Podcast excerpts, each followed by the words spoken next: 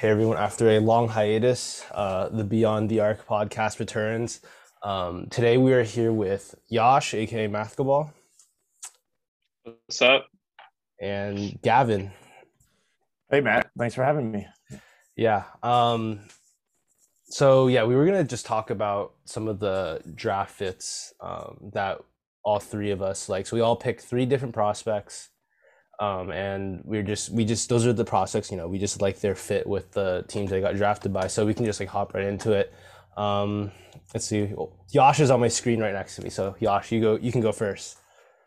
All right yeah I'll start off I'll start us off with uh, Chet Holmgren uh, in Oklahoma City. I thought that was uh, a really great fit for a lot of reasons. Um, you know when you hear Chet Holmgren uh, we hear we think about you know the crazy talent the immense potential what can he do with the ball in his hands?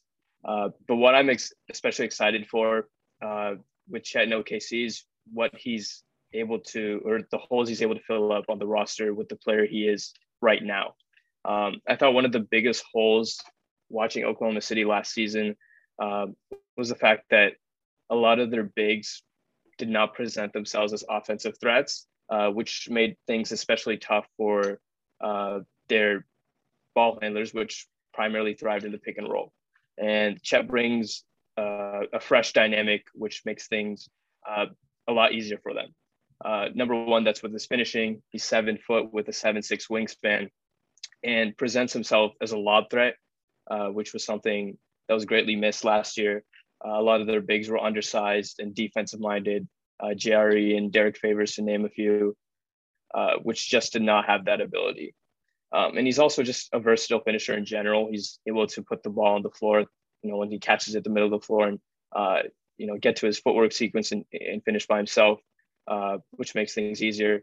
And, you know, just put things in perspective, he was a 99th percentile rim finisher in college, um, showing that he could do that at the level, at the college level. Uh, he's also able to do more than that. He's able to pass on the roll, uh, make plays and enhance his teammates. Uh, and he's even able to play the pick and pop game, step out to the three point line. Uh, he shot 40% on catch and shoot looks. Uh, so that's another dynamic uh, added to that little partnership with uh, him and the, the OKC ball handlers.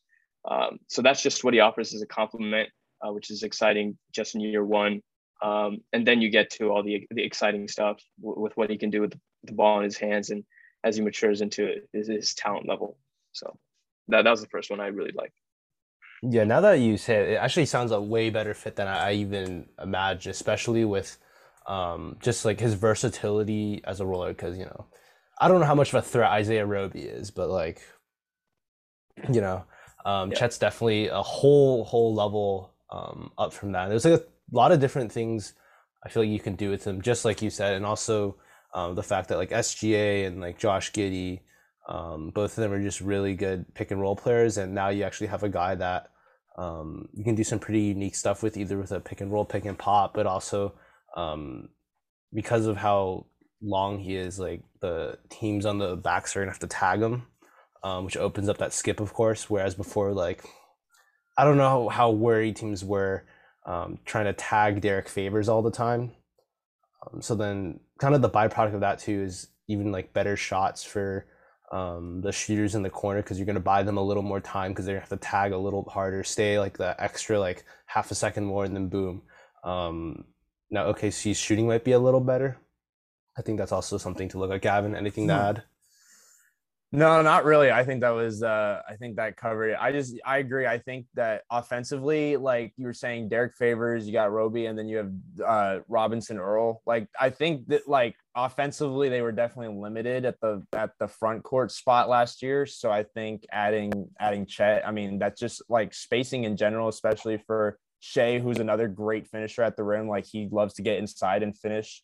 Like I think just having Chet to space it the floor like they go five out but he also spaces it vertically i think that's just you know you can't you can't really go wrong with that i think that's uh i think that's going to be huge for them going forward my, my only thing with him though is is he really going to play full-time five for them um because i i don't know like if you're playing like a Jokic or like Embiid or like one of like the or even like Jonas Valanciunas like are you really gonna play Chet against him at the five? Like I don't know, you might have to slide him to the four Um, you know, we have the offseason ahead of us, so you know who knows who they're going to bring in at the the five spot. You probably need a, someone a little more strength based to match them up.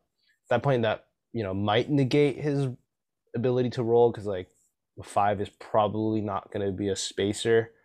Um, so I know. That's something to keep in mind. But I think just overall, he does fit what they're trying to do with just like really tall ball handler who can make good decisions. And I think he, yeah, he definitely fits into that type of like framework OKC's really going for with like Giddey and SGA and like they just drafted uh Usman uh Ousmane Dieng, Dieng. Um so yeah, Chet definitely fits in that type of mold of player for sure. I think also like defensively, I think like having so I mean obviously players like Roby and JRE are limited or uh, Jeremiah Robinson Earl are limited offensively, but if you put them if defensively, I think that gives Chet a little more freedom, kind of like as like a roaming like shot blocking like from the weak side type of guy. Like that gives him like more potential to be a impact big. Like I I agree against the maybe the more physical presences, it's going to be more difficult, but having the other guys that maybe are more it, it provides a balance in the front court just overall i think and that's like a good that's a good it's a good yin and yang situation for okc i see it. Yeah Yash, this was your guy. Anything to to add? Uh yeah defensively i like the fit too. I didn't, really didn't get into that but yeah uh, him as a free safety roaming protecting the basket uh, okc built a strong or a solid defensive foundation last year too uh, as a young team they finished 18th in defensive rating, uh, which was mildly impressive. Uh, and like you said, yeah, they have guys on the perimeter, uh, even backline that can switch and uh, play multiple variety of schemes to help compensate for that Chet's lack of physicality, so to speak. OKC to me is definitely like the I don't know, it's like the supersized like at every position. Like I feel like that they're kind of the I don't know what the word, but like the future of basketball, like that's kind of what they're they're going for to like a, a larger um extent. Like not every team has tapped into it as much as they have with just a bunch of like tall decision makers um, and just long defenders too on the other on the flip side. Um, so yeah, that'll be interesting to monitor uh, next few years. Uh, Gavin, you want to go? Uh, yeah. So my prospect, my first one, I was gonna go with Dice. I'm gonna go with Dyson Daniels, the eighth pick to uh, New Orleans. Um, I was thinking about this kind of like, or I was thinking about it when I did my scouting report, and I kind of like think about a team fit. I initially I thought like maybe Washington would be good next to Bradley Beal, but I also think that he fits well next to New in in New Orleans, um, because I think as a prospect currently, I mean Dyson Daniels is 19. He came from G League Ignite and he's still pretty limited as a primary ball handler. I don't think coming in for the first few years and or maybe ever it's hard to project it based on what they've looked at his athleticism and everything but I don't know. For me personally I don't think he's going to be a high volume pick and roll guy. So I think coming to a situation where you just added CJ McCollum and then you also have Brandon Ingram two more high volume ball, ball handlers it takes a lot of the pressure off of him offensively and allows him to work on like the finer parts of his game and also working on being more of a, a complete player. But then it also gives him the opportunity to work. And because I mean, he is really talented going to the basket, getting downhill. I think he hit, um, he was like over 80th percentile in like runners and floaters. He's really good. He has really nice touch from like 10 to 12 feet just inside the free throw line.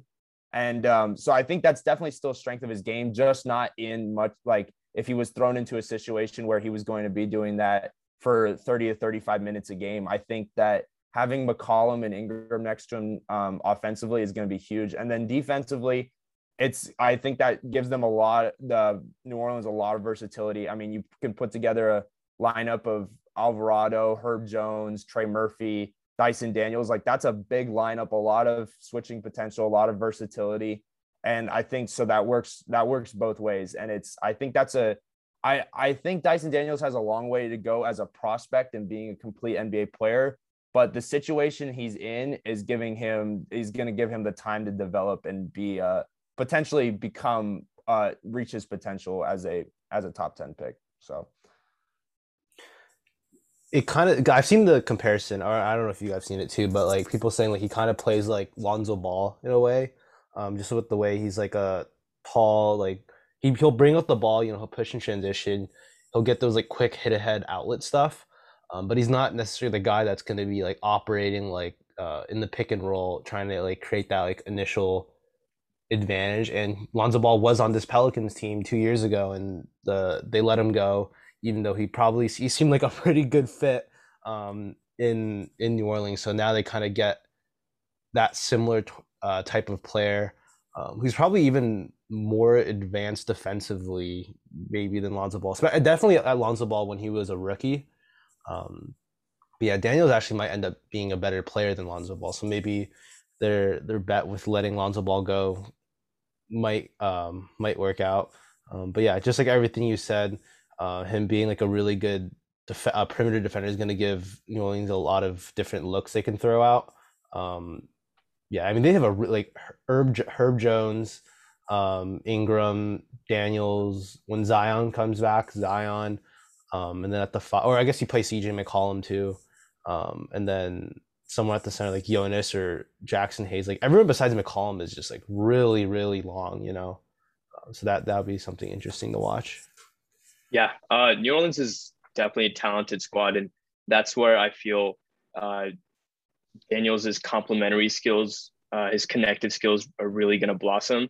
Like I agree with you guys in that he's never going to be uh, an offensive initiator or anything like that, but just his ability to you know play within, uh, play off of those guys, and even set those guys up with his passing and uh, his driving, decision making. Uh, I, I really think it's going to bolster a team that's looking to win right now and looking to get into the playoff race. My only slight gripe is the shooting. Um, I think he shot 27.5% from the three point line in his G League Ignite season. Already, New Orleans is a pretty, like, kind of low on shooting.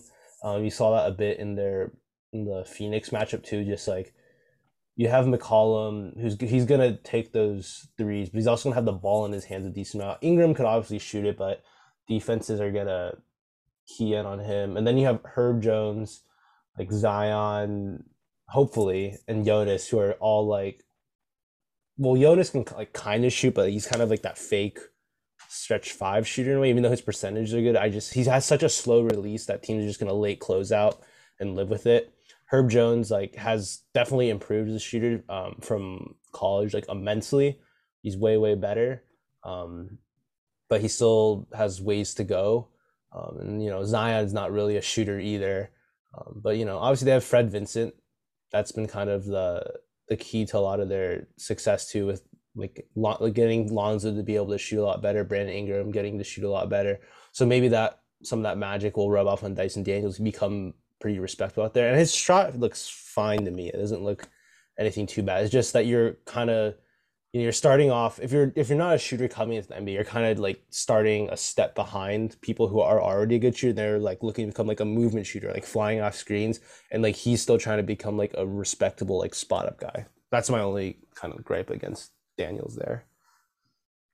yeah, I mean, I think I don't know. I watched like it was pretty easy to click through his clips of him shooting threes. I was like, it's very low volume. It's probably about like 20 of them he hit some impressive shots, and I don't. It doesn't like it, mechanically the shot looks fine, but I agree it's like it's hard to project if the guy's not shooting that much at this like at the level he was at. Then what's he going to be doing in the NBA? But I also would add that I like. I know, and I, they're both great transition players, but I think in the half court, I like how Daniels plays with more like controlled and like like balance out of the pick and roll. Like he likes to put a guy in jail and like get to a spot. I think Lonzo was like when he when they were trying him out in the more I mean, because now with the Bulls, he's more of like a spot up like wing guy, and like they're trying to they put they took the ball out of his hands a little more. But in New Orleans, when they were trying him out of the pick and roll, is everything was really downhill and kind of just like flying to the rim. And I think Daniels plays with more control, and that's kind of like I think in a way that's another way he'll benefit from McCollum is McCollum likes to kind of is very like methodical the way he plays out of the pick and roll. So I think that that could be the difference maker. Maybe maybe that's something that works more with New Orleans pace of play. I don't know. That just like I feel like that's a key difference between the way that they put uh, Lonzo and Dyson Daniels play in the half court at least. Dyson also has the floater too. Lonzo had nothing in between. That was also his issue. Like Lonzo, actually, Lonzo honestly didn't have anything at any level coming out of the pick and roll besides a step back three going to his left. That's all he had. He had no nothing uh, nothing else to do in the pick and roll. Couldn't Well, I go to- he couldn't drive. He had no floater. He couldn't pull up. Like Yeah, no, he was he was I mean he was raw. And Dyson Daniels is still raw too, but there's way more like he you can tell when he plays the reads he's making, he has a lot more feel at this level, like at this point in his development than Lonzo does. For you know, I mean, they- they- Yeah, yeah, Dyson, didn't. Dyson, Dyson didn't play Chino Hills ball for four years, so He did. He wasn't. He wasn't running with LiAngelo and LaMelo. no, and, he wasn't. and Okongwu and yeah, no, but I think I think long term, I think they have uh, there's a lot of potential there for um I think it, I, I agree. I I like what Yash says. Like it's a complementary skill set. Is that he can he's a connector guy, but then in limited volume, he can also show he can do like in the half court pick and roll sort of deal. Yeah, that makes sense. Um, okay, I think we'll move on to my number one guy is uh Jaden Ivey. I know me and Yash both have him up there, um, and I, I feel like there's like I feel like there's no better fit in the draft honestly than Jaden Ivey um, in Detroit. So we can start kind of with like the backcourt situation. Um, so now you have Cade and Ivey in the backcourt. And I think they just like perfectly contrast each other in terms of their skill set and like what they bring to the table. So like Cade's a bit of a more methodical player. Um, his passing reads are already like high, high level. Uh, he's definitely a he's a really good shooter too, especially off the catch. Um, Ivey on the other hand, he's not necessarily good at he's not a he's not methodical. He doesn't have that part of his game down yet. He's not a he, I think he'll be able to shoot. And I'll get into that a little later. Um, well, he, he can shoot now, um, but he's also like really explosive. And at times, Detroit last year, uh, when you watch their offense, it was just like you're just watching like Killian Hayes trying to do something in pick and roll, or like Saddiq Bey like trying to take like a step back jumper, and like Cade, you know, sometimes couldn't always create that like separation to get the offense kind of turning. Um, Ivey is that guy. Like Ivey can do that, and I think he will be able to at a high level. Um, just out of the pick and roll, he was um, he performed pretty well in the pick and roll at Purdue. Um, and also his role men, like he had Trevion Williams, Zach Edey, who are both like a bit slower players. Um, and then now you're going to come in, you're going to have Duren and Isaiah Stewart, who are definitely a little more athletic. Um, can probably finish above the rim a lot better than than those two. Um, so yeah, I just I think his athleticism is going to give Detroit the jolt they need offensively. Um, and then also you look on the defensive side of things, Ivey, um, you know, typical like high volume offensive player at the college level. Like just the defensive awareness just was not always there at times. Um, he also struggles with uh, screen navigation. Like he'll definitely he'll get picked off a lot. Um, I remember there's one this one se- sequence they're playing Illinois, uh, big time conference matchup, and Illinois were just killing him with like these backside hammer screens. Um, so the opposite side would post, and there would be a hammer screen on the weak side. Ivey might even like fight over the initial one. They'll just like flip it. Guy goes back the other way. Ivey stuck. Boom. Open three for Illinois. Um, so that's definitely something he's gonna work on. But you know, those things I feel like are gonna come with time. And there've been those flashes of him just like hounding guys on ball, um, getting a steal, getting his hands on the ball, tipping tipping passes. So he at times when he's focused, he can make plays off the ball and even on the ball um, a little bit. So yeah, I just think Ivey's a, just a really good fit with his athleticism um, on on both ends, honestly, but mainly offensively. Yeah, uh, I think, like you said, Ivey is a dream fit next to Cade. Uh, you know, Cade's definitely uh, he's going to be their offensive number one, their initiator guy. Uh, but I think one thing that you miss in a Cade-driven offense is, uh, or I guess like rim pressure. That's that's the term everyone uses now. Uh, like Cade is very capable of getting to the getting into the paint, but like not at a super super elite level. Like when you think of like Luka's, LeBron's, uh, and that's where Ivey's really going to help as a secondary guy who, who can also initiate himself. Um, and defensively, like you said, there are definitely flaws, namely his off ball awareness. And I think just like focus and awareness in general. Um, but he's someone that if, if you, from, from the jump, that you can put onto uh, some perimeter matchups and take the, the load off of Cade Cunningham and let him operate as their number one guy. Um, so yeah, I like that fit a lot.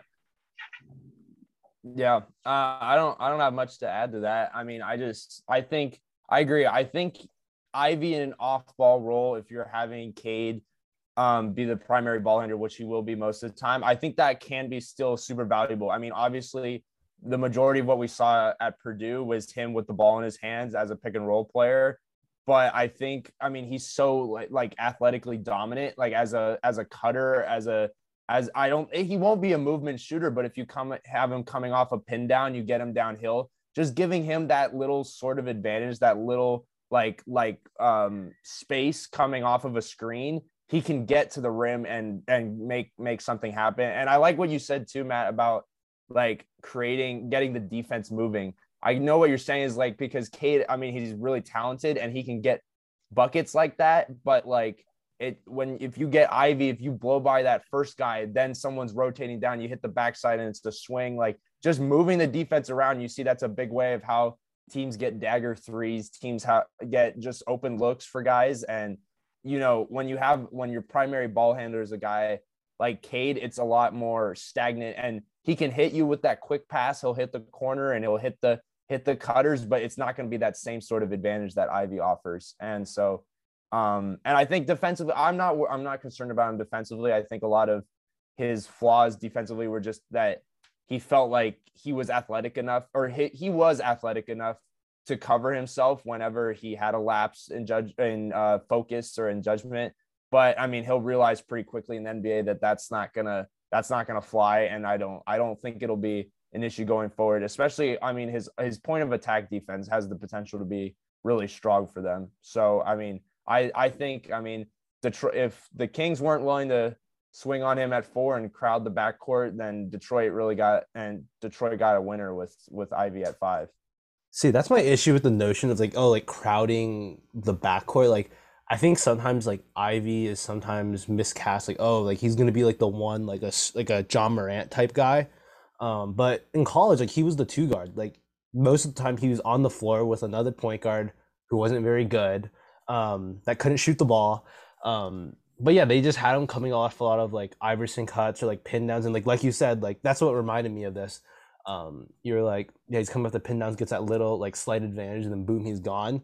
Like so many times, like that happened. Like the defense is a step behind. Ivey's gonna accelerate, and he's gone. Um, so yeah, he's like definitely that um, that type of player. Uh, oh, but my the point I was trying to make was him and Cade are both like they both can play on and off the ball to me like pretty well. Like Ivey, like like I just said, he's coming. He can come off screens um, and attack downhill, and I think his shot is actually pretty workable. Like it's a pretty fluid stroke. My only thing I would say is, I he shoots a little bit too like forward. Like his arm doesn't like when you think of like an ideal shot, like your arm goes like like straight up like that but his kind of goes like more forward like that. He's almost like um, pushing the limit. I noticed this when he was shooting his his free throws. He would do it, and a lot of the times, or not a lot of the time, but it's like when he would miss his free throws. A lot of it, a lot of the time, it would be long. It would be straight, but it would just be long because he's just like pushing it forward too much. Um, so when you shoot it more like up, you get a little more arc. You those long misses kind of like cut out a little bit.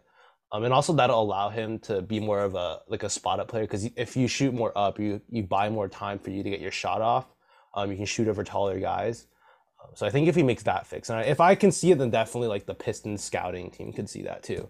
So I think if he could fix that, allow him to play more off ball, and then you have him and Cade like interchangeable, like kind of like a two headed monster. And I think that's gonna be the future of the NBA too, just like having multiple guys um, that can like attack out of the pick and roll. Um, so yeah, I think Ivey really good fit in uh, in Detroit. Um, so yeah, Yash, you can go with your second guy now. Uh, yeah. So my second guy was uh, AJ Griffin from Atlanta. I think what Atlanta really, or what really was really showcased about Atlanta in the playoffs, uh, was when Miami shrunk the floor against Trae Young, uh, showed multiple bodies. A lot, a, a, large part of that was due to the fact that they didn't respect any of Atlanta shooters uh, who were the, who they had on the floor. Uh, they're running lineups with like uh, DeAndre Hunter and Delon Wright, guys that just aren't threats to shoot off the or off off the catch, and that's something that AJ Griffin will bring from the jump. Uh, he might be the best shooter in the class. Uh, 46% on catch and shoot threes. Um, he's he's he's a sniper, uh, and you can play him. You can he's a plug and play guy from day one. Um, so that automatically bolsters uh, the rotation. Though there are concerns with him defensively, uh, and a, a large and a major reason for that was due to the the injuries he suffered. Uh, I believe it was a senior year when he injured his ankle and his knee, uh, which really made him slow footed on the perimeter and uh, yeah, made him a made him have difficulty defending guys on the perimeter.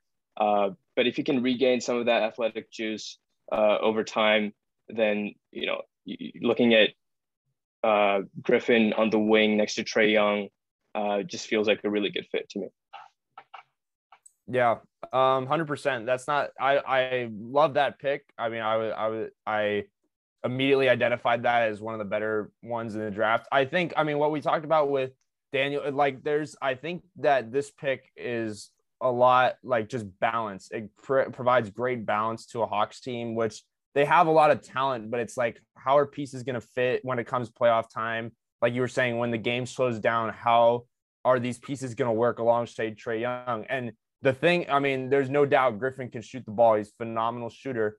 And that was something the Hawks were laughing or lacking, excuse me. But on the defensive end, then how is that going to translate? Because I mean, he is really, you mentioned the injuries. He also struggled with his knee at Duke. And like, he is just really slow. And he's to, I mean, especially elite level guards. And, or if he gets caught on the, wing against a more athletically um, talented wing or anyone is just to be it's to be a blow by and it's that's to be tough but what i do like is that i feel like the players that the hawks have now like a jalen johnson deandre hunter defensively is really strong you have john collins and you have two great defensive centers Capela and okongwu i think it's not like it's not a like for like trade it's like all right aj griffin does this offensively and then these guys can cover him defensively. But it's there's I think the pieces that you can fit around him that that make the trade off worth it on offense, where AJ Griffin can be that elite spacer for Trae Young.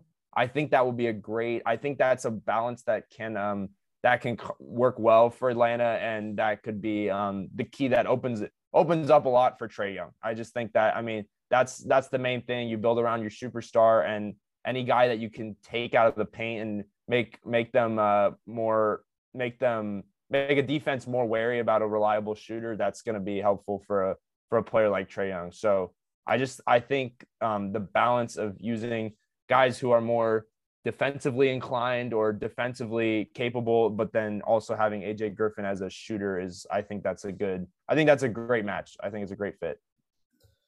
Yeah, um, going back to what you said, Yash, about like Miami shrinking the floor because they had to play like a Delon Wright? Um, the reason for that was because um, on the defensive end, like the like those the guys that usually play like a Kevin Huerter, um, or like a oh yeah like a uh, is it the Bog yeah Bogdan Bogdan yeah. not Bojan Bogdan. Both of them couldn't really hang defensively against Miami, so you had to sub in some like more defensively inclined players, but then your spacing gets hurt. Um, like I understand you guys are saying like AJ is like a, a negative defender right now, but I think he like he definitely provides um, something just in terms of because he's 6'6", 220. You know, like he's gonna he's be big. able to he's gonna be able to guard up a bit. Um, and I'm I feel I don't really know the his injury history that like the the types of injuries, but maybe there's something with he can like strengthen it this off season. Some of that like burst comes back, and then boom, now he's like a pretty like a pretty good perimeter defender. Um, that's also like spacing the floor at a really really high level like that's a guy you cannot leave um, and then you close out to him trying to run him off the line and he has kind of like the pull up jumper like mid range type bag um, to also make the defense pay there um, so I kind of like that I like that part of his game too just his ability to like he's going to attack closeouts and he's pretty he's he's really good at it um, and he can also maybe even like attack smaller guys like you try to stash like a smaller you can't really stash a smaller guard and he's just going to post them up um, and he's like the skill to finish um, around those guys. Um, but yeah, I don't know. I, I didn't really think of him as like a like a negative negative defender. I feel like he definitely provided like something something there. I guess yeah, I guess just his foot. Is he was he really like that slow when you guys like watched him on defense? Was it like that bad? I mean, yeah, I think against like quicker players, he, he definitely stood out more. And I was thinking more towards the NBA level where uh, he'd see more of those matchups, and uh, you know it would, it would be tougher for him. Uh, but yeah, I share I share what you where you thought where uh, barring no further injury, if he could regain some of that athletic juice, that he could get back to being uh, a strong defender, which he was in his early high school days, I believe. Yeah, because my thing is, if you draft AJ Griffin, you're probably if he has these he's these these like foot speed issues, you're gonna have to put him at like a three four. You already have Hunter who's already kind of doing that. Um, then what happens to like the Collins Capela front court? So AJ Griffin definitely not going to be starting. I would say probably be like a backup for DeAndre Hunter right now. Yeah. Let's just let's just say let's just say John Hollinger put it as AJ Griffin has cement blocks attached to his feet defensively. That's pretty. That, I, that is. I think that's a. I think that's a. I think that's a verbatim quote from one of the athletic articles I read, and I also do remember watching this. But Hollinger mentioned it too. So when you watched um, Alondes Williams, the Wake Forest guy, play against AJ Griffin, it was a bad day for AJ Griffin. He was getting smoked, mm. and it's just like it's a little because if he's a little late to that closeout and they pump fake and put it down, he's not recovering. He's not getting back on that. And that's like that's just I mean, that's NBA 101. And then you're then you're on a four on three and then you're getting, you know, it's it's it's downhill from there. So I, I have faith and I like I said, I just think the the trade-off using the spacing for Trae Young is super important for Atlanta. But there's definitely a ways to go on the defensive end, whether that's injury attributed or or otherwise. Yeah, I thought I don't know. My perception of him was that he was a bit of a better defender. I'm not a huge draft guy either, so I didn't really pay super super close attention. I've been kind of cramming like this past month month or so, so I didn't quite catch on the the AJ Griffin just like how slow he was. I I guess you're describing him as have as having cement blocks on his feet. I think there's something wrong there. You could say. Well, I think that I mean that's just that's mainly a perimeter analysis. I th- I like what you said about like guarding up. Like I think if you put him in a like a mid post situation like that, he would be okay. Like he's strong. He's got a strong like lower body, but it's like on the perimeter, he's not like he's not moving well laterally at I this see. point. So yeah. All right. Um, Gavin, you can do your guy now. Okay, so second pick for me is the um is Mark Williams, the 15th overall pick to Charlotte.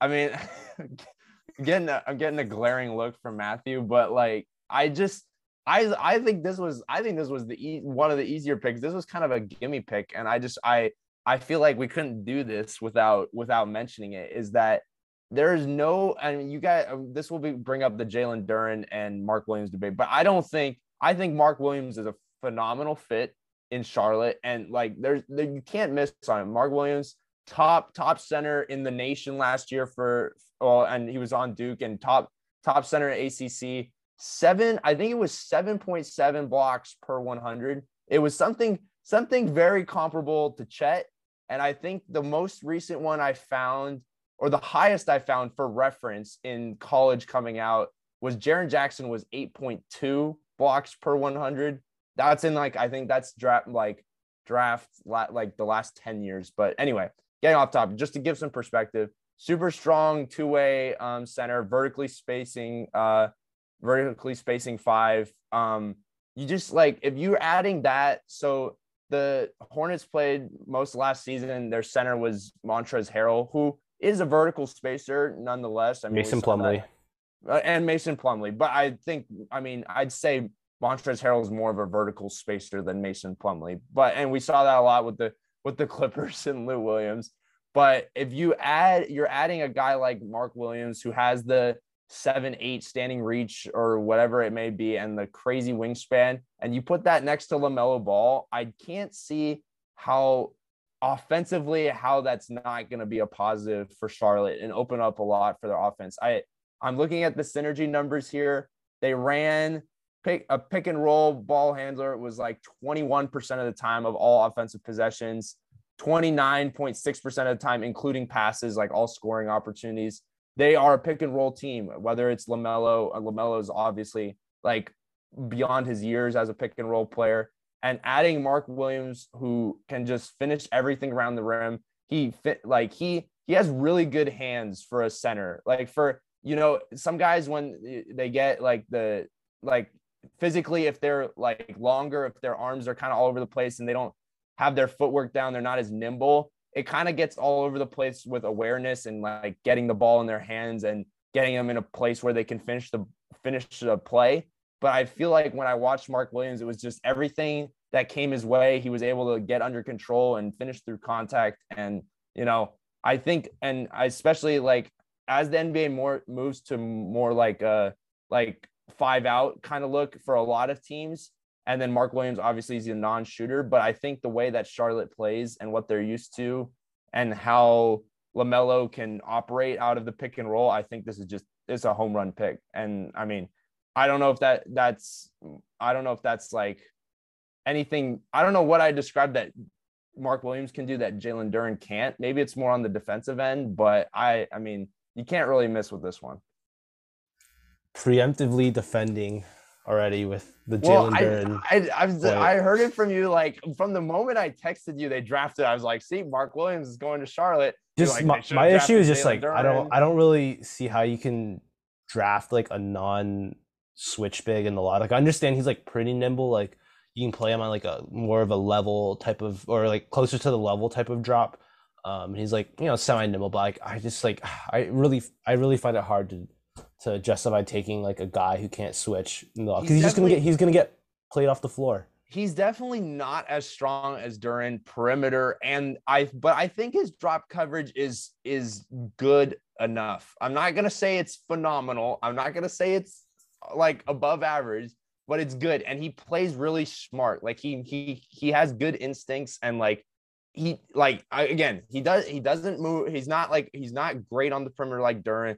He's not super in, drop coverage like when the ball handler is getting downhill. It's not all great, but he has really good like instincts and like you watch a lot of his blocks. I mean, it's like you know, easily those are the highlight real plays. But he's reading, he's watching the ball handler, and he makes like he's really nimble on his feet for that size and he makes sudden movements and i think it's like i think it could be really strong for them i, I don't know i like i like Duren as well but i think mark williams offers Uh, like more offensively in terms of how charlotte's going to want to play and i what go ahead matt no it's okay keep going well i was just i was like i think they i think he offers they play above the rim. is gonna be throwing a lob. You see Miles, you see how a guy like Miles Bridges plays. You see how a guy like like they're just they're everything's above the rim, and that's how they that's how they space the floor is vertically, and it's like that's how they create advantages and that easy buckets right there. And like Duren can do that too. Just I don't know if he does, does that like Mark Williams can.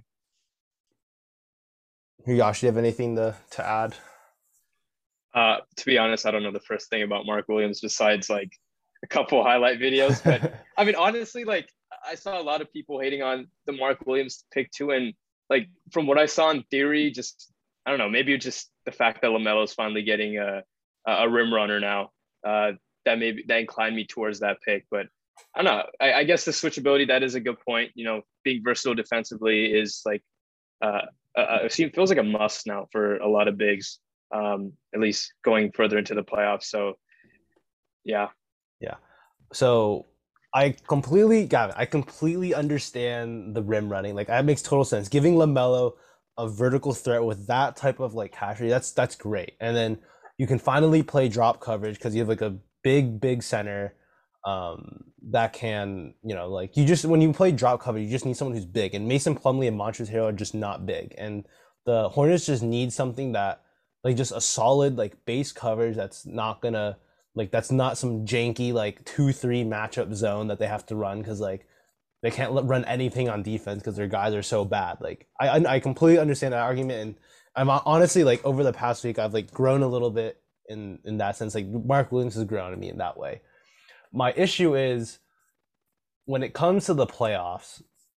Mark Williams is not a guy you're, you're gonna want to switch. Like I don't even know if you want to like late switch him. You know, like I don't even know if you want to do that. Um, and if you can't do that, how do you stay on the floor? And on the other side, on the offensive end, the way you take away his rim running, just look how what happens to Rudy Gobert in the playoffs. Teams just switch that action, right? And Mark Williams can't post up. In my opinion, I don't. He when he can't post up. He just gets pushed off his spot. And like, although he has like you know he's like he showed the flashes of like the He good has- touch on like the short jumpers stuff like that. But is a team really going to be worried about that to the point where they're going to stop switching? And Lamelo also isn't a good guy to like break down a switch. Like he's just not that. He's not that type of like offensive creator. He's not always going to like blow by guys, um, like quite enough for like the defense to stop switching. You know, that's that's my thing. I feel like he's going to get played off the floor. I just I think it's so ironic because we I mean we don't have time for this today, but Matt is the biggest stand against Rudy Gobert on the face of this planet. And then you want to talk about how Rudy Gobert gets run. I like you can't have it both ways here, Matt. Like either either Mark Williams is gonna work and Rudy Gobert is gonna work, or they're both not gonna work. It's the same sort of concept in the NBA. I've become so- lower on Rudy Gobert, but I, I think he's still. I think we Gobert's go. really, really, really good defensively. Obviously, he's I, really, really I good agree. I think Mark Williams is really good defense. I and I agree. I noticed that this is also contradictory on me because I've been against Rudy Gobert as a potential center on a championship contending team. But I think that the way the Hornets play, if that's how they want to play, is a smart pick and roll ball, you like elite pick and roll ball handler with Lamelo, and how they play above the rim, how it's high flying cutters. You're gonna back screen, dunk that, Mi- Miles Bridges, whatever. If that's how they want to play, then Mark Williams is your guy. Oh, is Yeah, it gonna no, I, is it going to be successful in the playoffs? Is it is it going to take them to the next level? They got they're going to need to add more pieces. They're going to need to add a little more like versatility to their offense. But I think for what they're doing now to take that step of what their identity is as a team right now, I think that I think that's huge for them. I think it's a great pick. No, yeah, I, I definitely agree. I think it's gonna be in the end a net positive pick for the Hornets, just because he gives them someone solid to play drop coverage, and also finally like Lamelo gets like a good lob threat, um, to play with. Um, it's just my thing. So the Hornets draft Duren, right? They drafted Duren, they traded him to Detroit, right? That's that's how the trade went down, and then they got the fifteenth pick because of that, or something like that.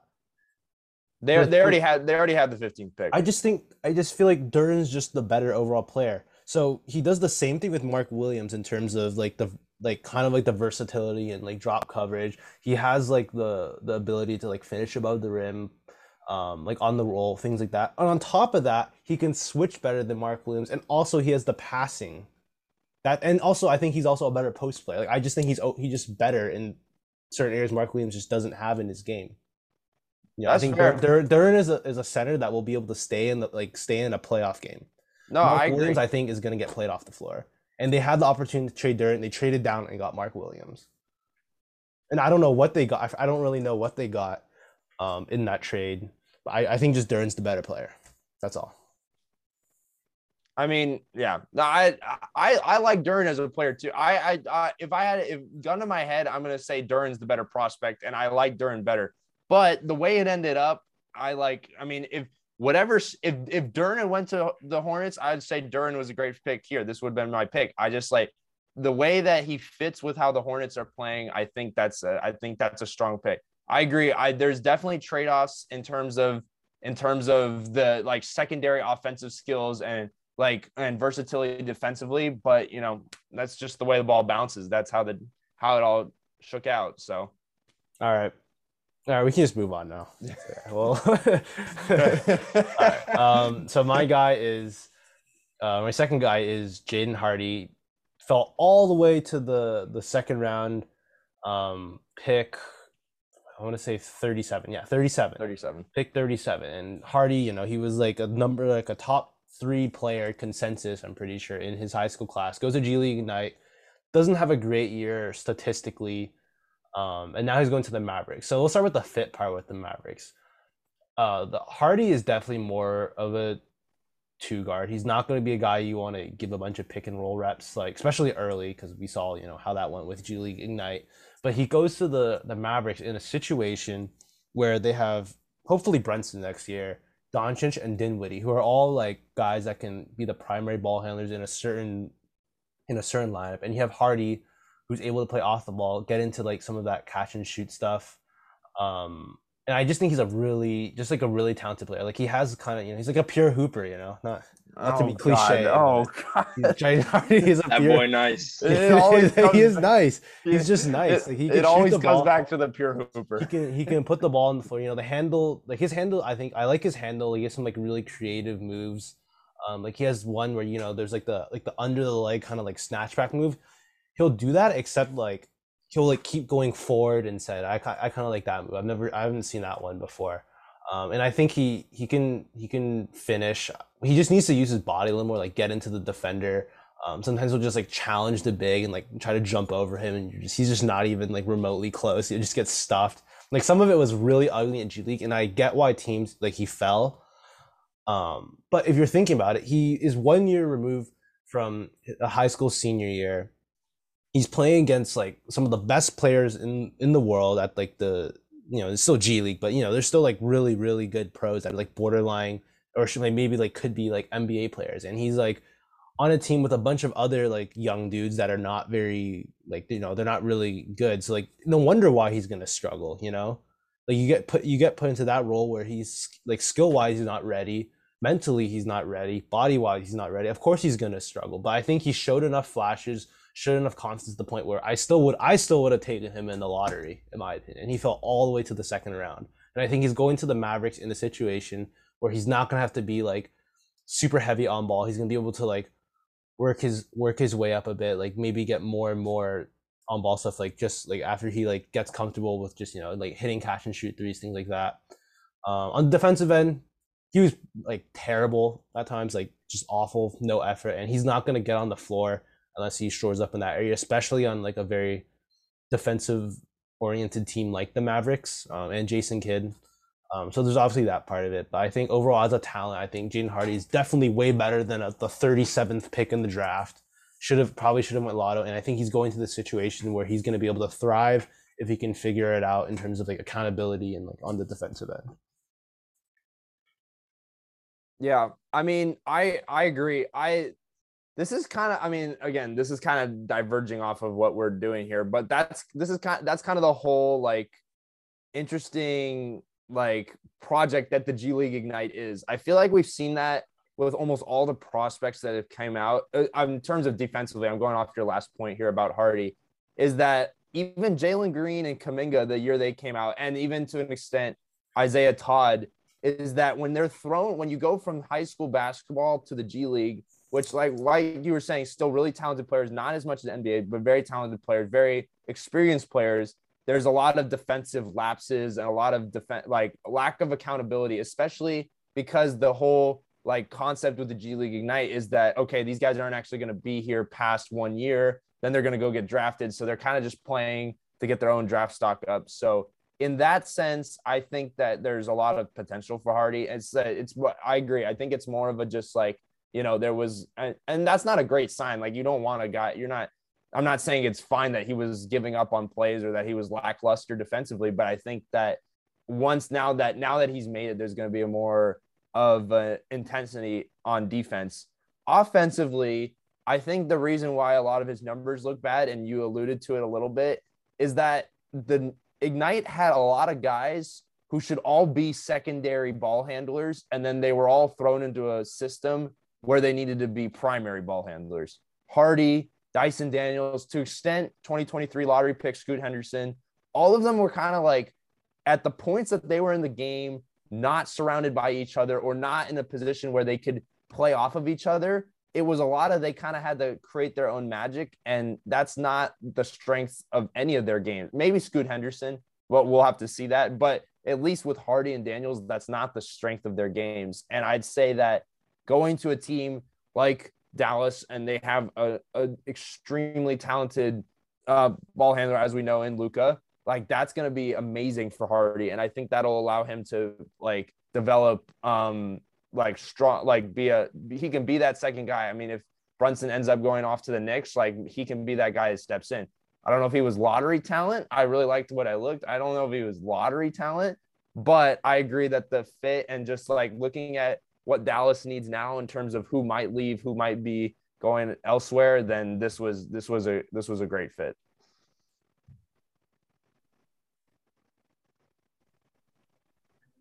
Josh, anything to add? Uh, again, this is someone that I really don't know much about. I'm just excited that we're getting another addition to the two guard lineage. You know, joining Poole, Simon, Yes, Poole, Jalen Green, and so on. THT. Sir. Oh yeah. maybe we'll maybe we'll make another pod. You know, with uh, revisiting Hardy in that mix. revisiting the three guards our first pod was about. Yeah. So, bro, you're you're telling me like you want Johnny Davis over Jaden Hardy? I I didn't like Johnny Davis. I I mean, Oh, I don't love think Johnny Davis. You What? lo- oh, you love Johnny Davis. I Actually, really no, I like like Johnny I like I, like Johnny Davis too, but I think just Hardy's just like has way more upside than him. in Jo- opinion. my my gripe with Johnny Davis, well, I mean, it's not anyone any of the prospects we picked, so I'll keep it to a minimum. But it's just like he's taking like very low percentage shots a lot of the time, and he and he's powerful. He gets to the rim, but it's just like he can't be relying on a lot of what we saw that he was relying on. That was his offensive output was these like very difficult mid range, mid post like baseline shots, and I just don't think that's really going to translate at the NBA. But that's just me. Josh defense Yeah. for your, defense for Oh, yeah. I got this. I got this. Like, finally, someone I know what to, what to say for. Um, yeah, I definitely agree. Uh, Johnny Davis, he took a lot of, I mean, bad shots, not even sugarcoating it. Uh, ran into a lot of tough middies, contested middies. Uh, but I think a lot of that had to do with the situation. Um, he was forced into that primary offensive role, and uh, his teammates were just not great to say the least. They didn't space the floor well. Uh, he didn't really have a roller. Uh, there were a lot of flaws within that roster and who he who he played with, and I really think that uh, had a factor in you know the type of shots he was taking and the decisions he was making. Uh, I think if he, you know, an, an NBA team can uh, potentially you know fix those mistakes, so to speak. Uh, but you know that again isn't a guarantee, and that that could be ingrained in uh, the way he plays. But I, I just like his tools. It's just him uh, being able to get to the basket the way he does. I I think that's not a given for a lot of guys. And if a team's really able to harness that, then I think John Davis can end up being one of the best players from the class. That's just the way I saw it.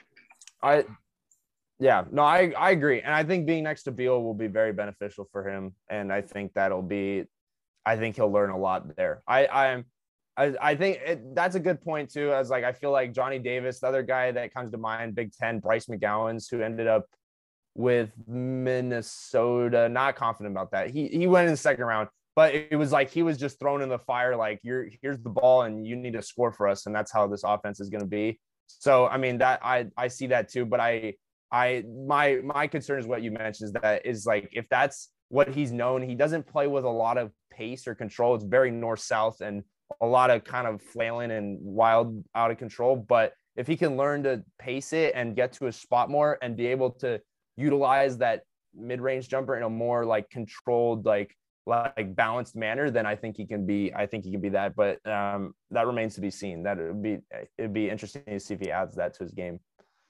Wait, last point, Johnny Davis.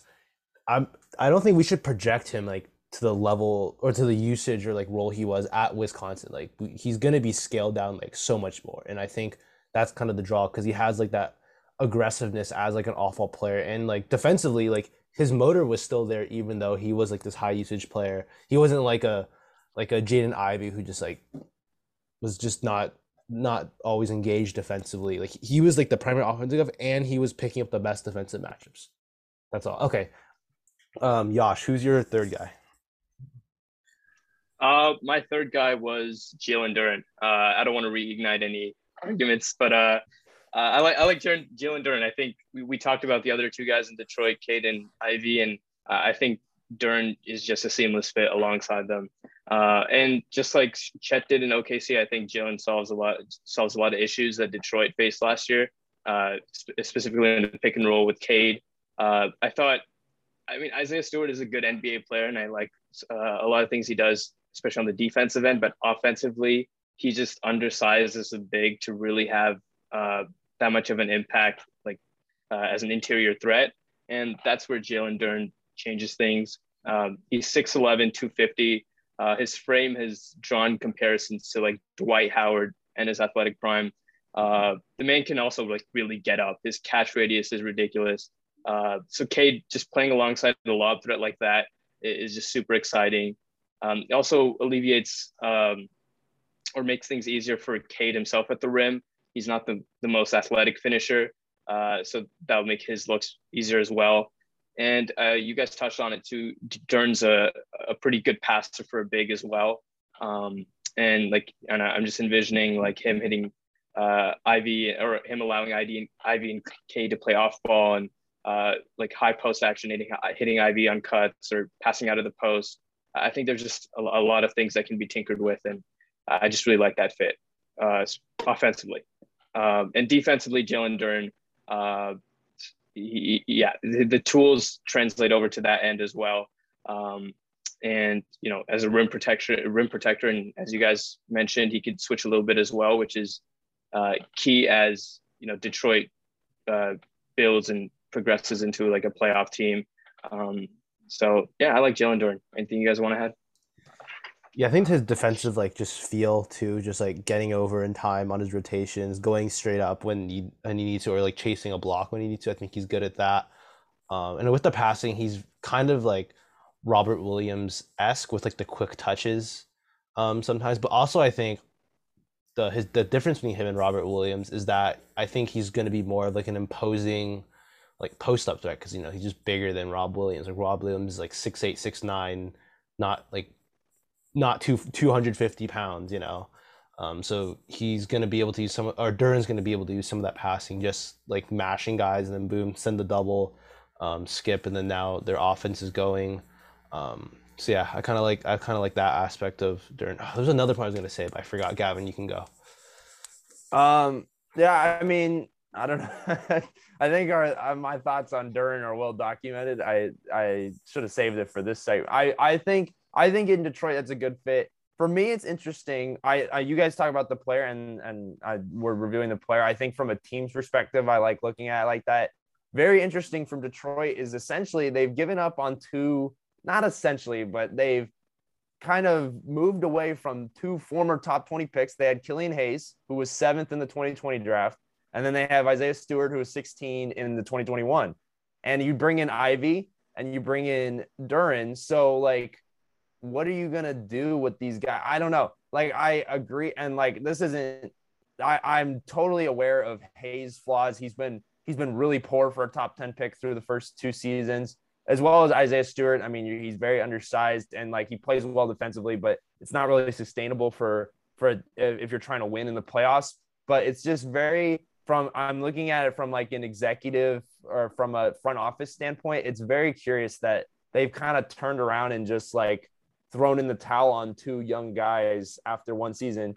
And I mean, you know, sometimes that's what you got to do if you if you see two. I mean, you could argue you argue Ivey was a top top three prospect and Duren was a top ten, and if they just follow you and that's how it works, then you kind of got to take them. But I don't know. I think that's interesting. I think the fit is great. I think I agree.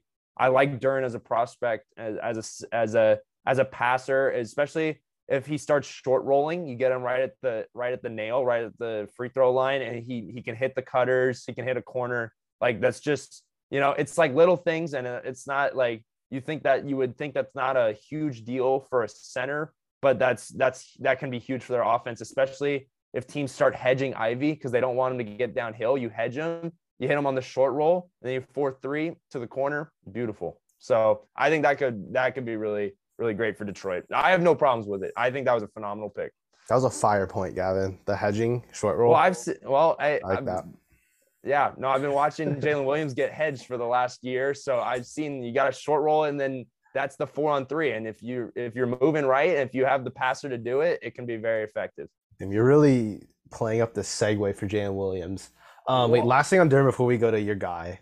Um, I was looking at Duren's like his free throw and also like I've seen some videos of his like workouts and stuff. Like I kind of like his shot. Like I think his shot's like very, like very viable. Like he shot pretty good from the line. I don't have the. I wish I had the stat in front of me. Just scrolled away from it, but I, I, I really you, I do like I do like his shot. He shot oh he shot sixty three percent from the line, which is not great. But just like eye test, like watching his like his shot, like I I kind of like it. Like I think there might be I don't know it's kind of a far fetch, but I think there might be some like mid post face up type potential there. Like I, I actually like kind of like his like his form. Like I think there's something there with it. And you know, he's only 18. He's a year he's a year younger than all of us here. You know, that's crazy. Yeah, that's, two, pretty, that's pretty. 250. Like what? yeah. Unfortunately, none of us are built like that. But I. I, I agree. Well, and it's just like you think of like obviously like he's never gonna shoot threes, but like you said, face up mid post when he gets it right at the top of the key, like can he hit? I think about um I don't know like how what's that guy's name from Kentucky, Oscar Tshiebwe. The guy like he shoots these weird like looping like like just inside the arc, just at the free throw line, like mid range, and like because because when they would when they would hedge Ty Ty Washington, he'd get the ball there, and then he'd be able to like hit this. It, it looked like a really ridiculous shot. Like it was so like the arc was like like it was ridiculous. It went into like orbit, but it was like he would hit this shot. And my point being, I feel like that could be a shot that could be really useful for Duren. Like I like he's never gonna step out and he's never gonna be hitting like these fadeaways, but just like a simple like off the live action like free throw sort of shot. Like can he hit that for two points if a team sinks to take away the cutters? Like that that could be I could see that being added to his game. Thurin's the next 80. Don't just All right, took y'all should have anything to add. This is Here your guy first. too. Uh, I don't know. All right. I All think right. We can. I guess we can go to, you know, Santa Clara. Well, I wasn't. I well, I, I wasn't guy. gonna do. I wasn't gonna do Jalen Williams. I you mean, we were? can- I thought you were. I was doing. I was so I'm gonna do. I'll do my prospect, and we'll give a little promo for Jalen Williams at the end of it. But I was picking Christian Braun. Christian Braun was 21st overall to Denver. I thought originally, I thought he was perfect for, for Memphis. I feel like he's like the guy Memphis would love. His energy, the way he plays, like that seems like a perfect fit. But I also like him in Denver. I, you know, there's not a lot to nitpick about Christian Braun's game. He's a winner. I mean, Kansas national champions. Can't can't deny that. He's the thing I like about Christian Braun, he's never going to be a star and he's fine with that and the way he plays is perfect given the superstar talent that the Denver Nuggets already have. They're going to play with Jamal Murray. They have Jokic obviously. They're going to add Michael maybe add Michael Porter, who knows what's going on with his back. But I think that like the way just th- this is purely like he is a glue guy. He's gonna he's gonna shoot the ball really well. He's gonna he's gonna he can make plays off the dribble. I mean, he was a he was an 81st percentile pick and roll ball handler. Now the majority of the time it was the um it was Agba- Agbaji and I'm forgetting the small guard's name. It was I think it's Remy Remy Martin. Martin. Remy Martin. Remy Martin, those guys were the primary ball handlers. So he was forced into more of a spot up role. But if you watch him more um, his freshman and sophomore years, there were more opportunities for him to be a pick and roll ball. And even this season, I mean, obviously that, that's what the stats are saying. And if you watch that, like he has that in his bag. And I think in Denver, like that can be like utilized well, is that they already have a lot of guys who can do that. But just like in a in a pinch, he's he's able to create that. He's a he's a fantastic shooter. He's great in transition. He he's smart. He's a great guy to fit alongside Jokic. Is that like he moves really well, and Jokic will be able to find him. Like I think there's already a lot of like synergy there in in chemistry, like how they move. And I just think you know, I think there were a lot of guys that I liked at the back end of the draft, and just like connector role guys because you need those for your team. Now, not every guy is going to be a superstar, and I think the way that Denver plays, like he's going to be super, super helpful. Yeah, I like he he definitely projects very very well as a role player. Just like all around ability to like shoot the ball. He's not like super creative on the ball, but you know he can like hard drive like right, get to the basket. And he's like athletic. He's pretty athletic, you know. Yeah. Um, so he'll hang in that way, and he you know he just he's a dog. You know he's a dog. Someone, And, you know, someone when- would say, some would say sneaky athletic. if, if you know, you know, but he is sneaky athletic. okay, no one no one said that except you, but all right. No, it's just I what it's whatever. No, ninety fifth percentile pick and rolls, including passes. Um, ninety first percentile jump shots. 75 75th percentile off the dribble jump shots. Like he has a lot of different things he can do, and I think it's you know I think just like if you're a team like Denver, you already know what you have. You've seen how it's operated in the playoffs. There's not like there's not a lot of tinkering they're going to do. There's not a lot of like changes they're going to make to their current roster makeup in terms of the core guys.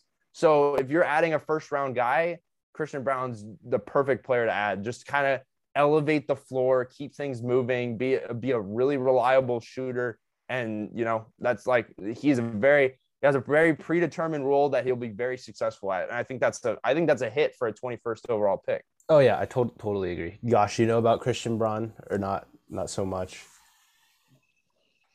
No, he got that dog in him. That's all I know. no, but anyone, anyone that's able to cut, I mean, anyone that's able to finish is going to thrive next to Jokic. And you know, I, I, one thing I knew about Christian Braun, uh, I think, I think Kansas won the championship, right? So I think I watched them uh, in that game. Is that he can he can get to the rim and he can finish. Uh, so he and Jokic are going to have some nice sequences. Yeah, and I, I just think like like all jokes aside, like the whole being like a dog part, like like having confidence as a role player, I think is just so huge. Just because like if your shot's not falling, defenses are gonna start to like give you that look, and you need to like know that you like can still take that look and you can still make it.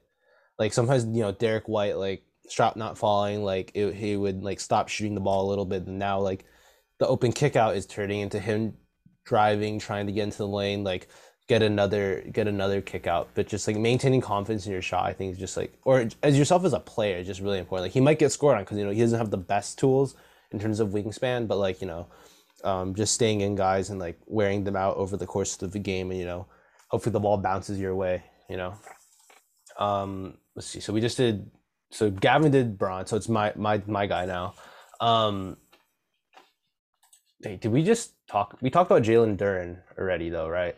We did Jalen Duren, yes. Yeah, that was that was my third guy. So, and Well, I guess I guess that means we have time for Jalen Williams. yeah, I guess we do have time for Jalen Williams. Go for it. No, I well, I mean, okay. this Wait, like- state your state your connection to him before, just so. Okay, so I I'm fresh. I just finished my freshman year at Santa Clara, and I was one of the basketball managers at Santa Clara. I got to work alongside Jalen Williams. I can tell you, I mean, like insider info that he's a great guy, very personable, very nice, very nice dude, and you know, it was it was an honor to work for him. I did, and you know, I can say this is this is insider info on Beyond the Arc podcast. OKC Thunder um, special scout, special regional scout called me asking me about Jalen Williams and asking what he was about as a player. And they were asking a lot of questions. They called me in like April. They called me mid April asking about him. They actually sent scouts out to Santa Clara. They sent a whole posse of um, executives and decision makers to Santa Clara. I was actually supposed to meet with them. Unfortunately, contracted coronavirus, didn't go my way. But um, but he's a great guy. He's I I love that pick for for OKC. I saw that and I th- I just knew that's a very Sam Presti pick. He's really he's a brilliant creator on the ball. Like that late in games when we were down, we had our great senior guard PJ Pipes who was phenomenal for like the first three quarters. But when we needed to score, we got Jalen into like our our normal sets and he was he was that guy and he has a really nice jump shot.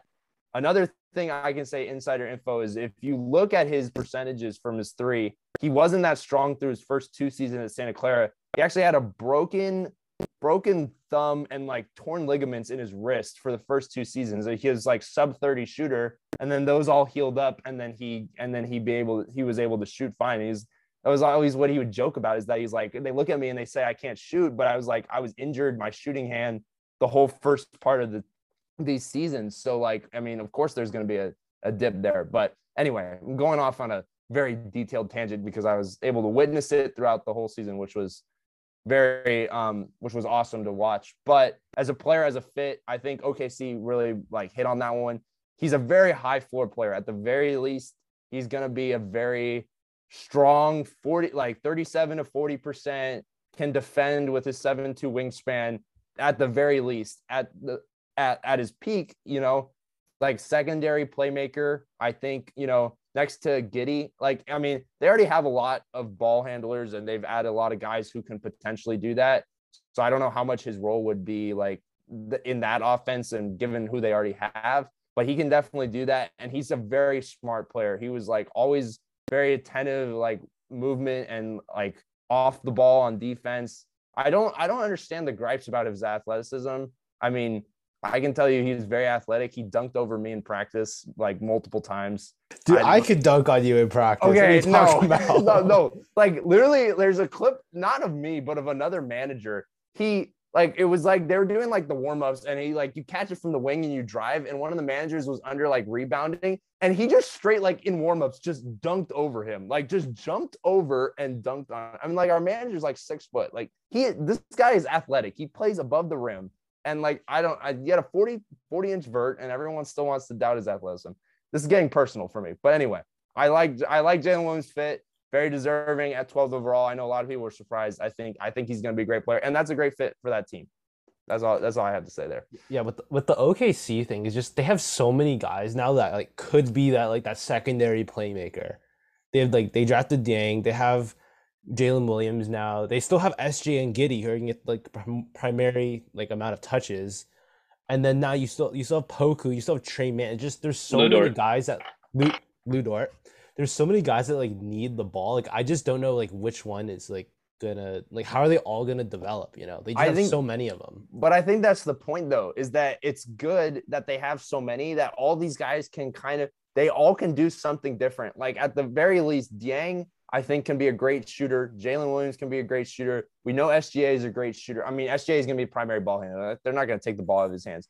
But that's the great thing. What OKC is doing is they're adding a bunch of guys that can do this. I mean, even if you want to throw Poku in, Poku can kind of handle the ball, sort of. Like we saw it a little bit. It was more G League action, but like we saw him do that a little bit. Like guys can handle the ball, but then they'll see who sticks. But then if you're not handling the ball, these guys have a lot of potential as like spot up shooters, as cutters, as off ball guys. Like that's like I love what OKC is doing. Like a lot of versatility in their roster makeup right now to see how guys develop and see how they can piece things together. So I, am not too concerned about. I I agree. and Maybe that's like limiting a guy's potential if that could be something he could utilize on a team where they need it more. But like for what they're doing, I think it it'll it'll balance out well. Fair enough. Yash, anything to add?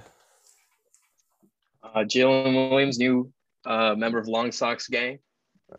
yeah, he does love that. the long socks. I, I'm yes, glad I, he would be honored that you recognize that. He always like yeah. he wants the long socks up to his knees. I'm like, well, hey, if that's your look, man, go for it. You, if you look at his Santa Clara picks and the games, he would get them like like knee height. But you know, mm-hmm. that's just that's his jam. So yeah, I mess with it. I that's something. It. That's all I have to say.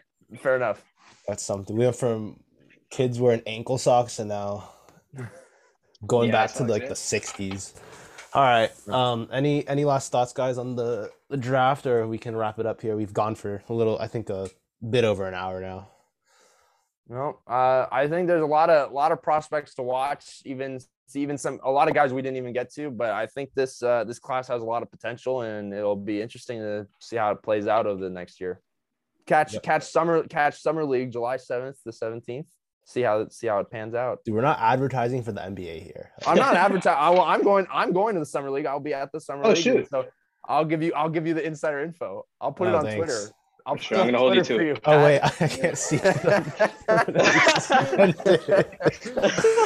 oh my god! I was wondering if you're gonna pick up on that, but yeah. Thanks, thanks for reminding me. No problem, no problem, Matt. Never, I'll never be seen on Twitter again. so so dumb uh, whatever. Uh, see, now I just sound like like I did something really bad because I got permanently suspended. In reality, I'm just like I, no. I operated two accounts and I you would use one to like retweet or like podcast account, like which this one hopefully will get posted on once I get access to it, hopefully, and it's not permanently banned.